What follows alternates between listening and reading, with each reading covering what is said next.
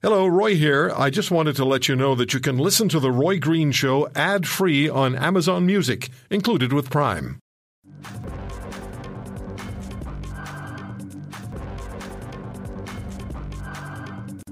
Brian Peckford is the former Premier of Newfoundland and Labrador. I, Premier, I'm sorry to keep you waiting. I, I just got engaged in telling the, uh, the story of Peter Jennings. No problem. Oh, you sound upset. No, I'm not. I got that prem. I, I, got. That. I'm, I'm upset, all right, but not with you or your program, Okay. uh, which is uh, which is a a, a real gem in the Canadian jour- journalism spectrum these days.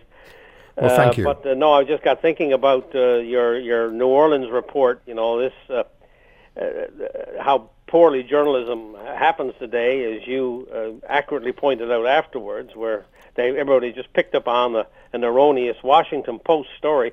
Surely we've learned over the last five years that the Washington Post has almost single-handedly uh, wins the award for journalism that's anything but. So Well, uh, I was glad to hear your guy right on the scene. So good for you to do that. And he's Right telling on us- he's telling us giving that- you what the facts were. And he's telling us there are guys out on their on their on their sea-doos on Lake Pontchartrain. So, and no evacuations from New Orleans. It's all No, good no, news. no, it's good to know. I mean, it's important to know that. Exactly. Exactly. Premier, um, where were you? I have to ask you this. Where where were you in 1995 on October 30th? In Newfoundland. And how were you feeling that day? Well, I was pretty, uh, feeling pretty uncertain, like a lot of other Canadians, uh, in what was going on, and uh, uh, you know, which was largely uh, caused by Prime Minister Trudeau Senior's uh, statements indicating that they were going to have a new deal for Quebec, which didn't prove to be true, and therefore led to uh, this kind of disruption, which was, you know, for which a lot of Canadians were very fearful. Yeah, absolutely. And uh, the Quebecers voted by less than half a percentage point, I think it was just under half a percentage point, to not secede from Canada. What did we learn from the Premier's conference over the last, this last week? Well, uh, I think, in my view, I'm about to r- write an open. I had just wrote it since this morning, an open letter to the Canada to Canada's premiers, chastising them for the way they handled uh, this par- particular meeting. I have been to ten successive premiers conferences.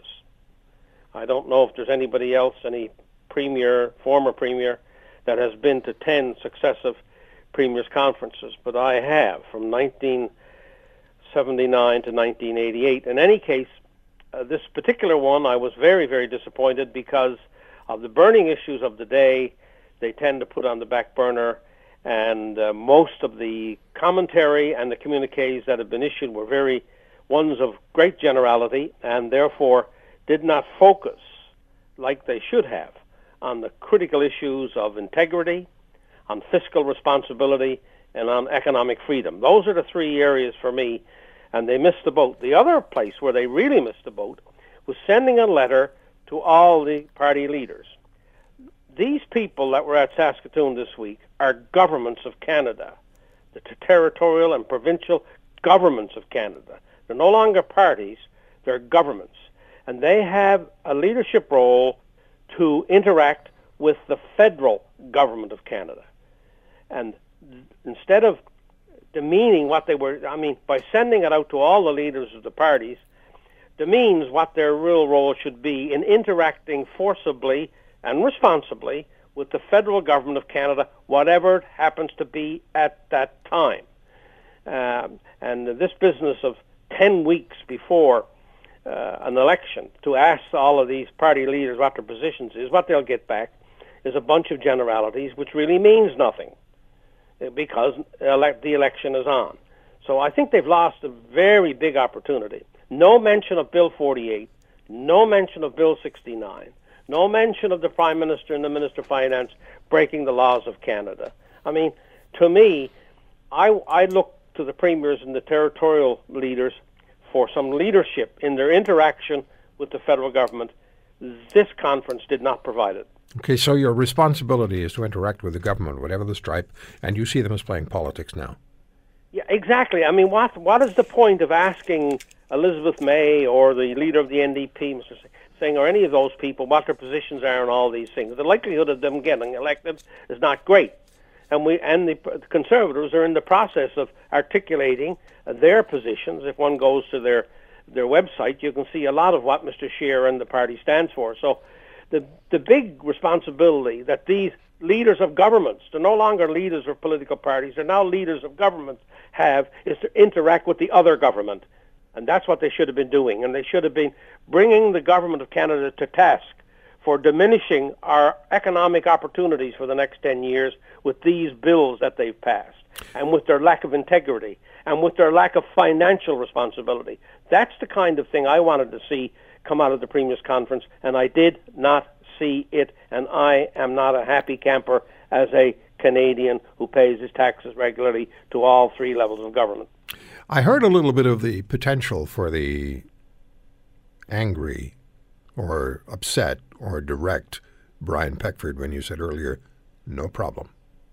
Um, I, w- right. I wouldn't have wanted to walk into the premier's office and have you say that to me. I would have turned around and walked right back out. that one, I mean, I, I, I heard it. it now, uh, Premier, in the minute plus we have left, Mr. Right. Trudeau was in Edmonton yesterday. There was supposed to be an announcement about Trans Mountain uh, extension. It, it, never happened, and he's just waved uh, the flag of victory as he's signed up a, a huge opponent of TMX and all pipelines to the Liberal Party in Quebec. Well, uh, I mean, I can't believe this. I mean, we thought with Gerald Butts being gone, uh, for for obvious reasons because of lack of integrity, uh, that we would now see a, perhaps a more balanced Liberal Party coming forward to the election. And what do we see? A new candidate coming out of Quebec, which has the same bottom five, the, the same uh, history as Gerald Butts. In other words, a very, very uh, flagrant, uh, a very extreme environmentalist uh, who was against the Trans Mountain Pipeline expansion that the Prime Minister is advancing. So. And the Prime Minister's against it too. Let's be honest. Oh, absolutely. He was forced into it. Right. Everything he's done. Well, it was also political opportunism. Exactly. Exactly. Everything he's done before and since, uh, you know, proves that Gerald Butts and his ilk are still in control of the agenda. You're going to get me into trouble. Of Canada. You're going to get me in trouble with the CRTC. You know that, don't you? Oh, yeah. Premier, I always enjoy speaking with you. Thank you very much. Okay, Have thank you. Bye bye. Bye bye. Former Premier of Newfoundland, Brian Peckford on The Roy Green Show. If you want to hear more, subscribe to The Roy Green Show on Apple Podcasts, Google Podcasts, Spotify, Stitcher, or wherever you find your favorites. And if you like what you hear, leave us a review and tell a friend. I'm Roy Green. Have a great weekend.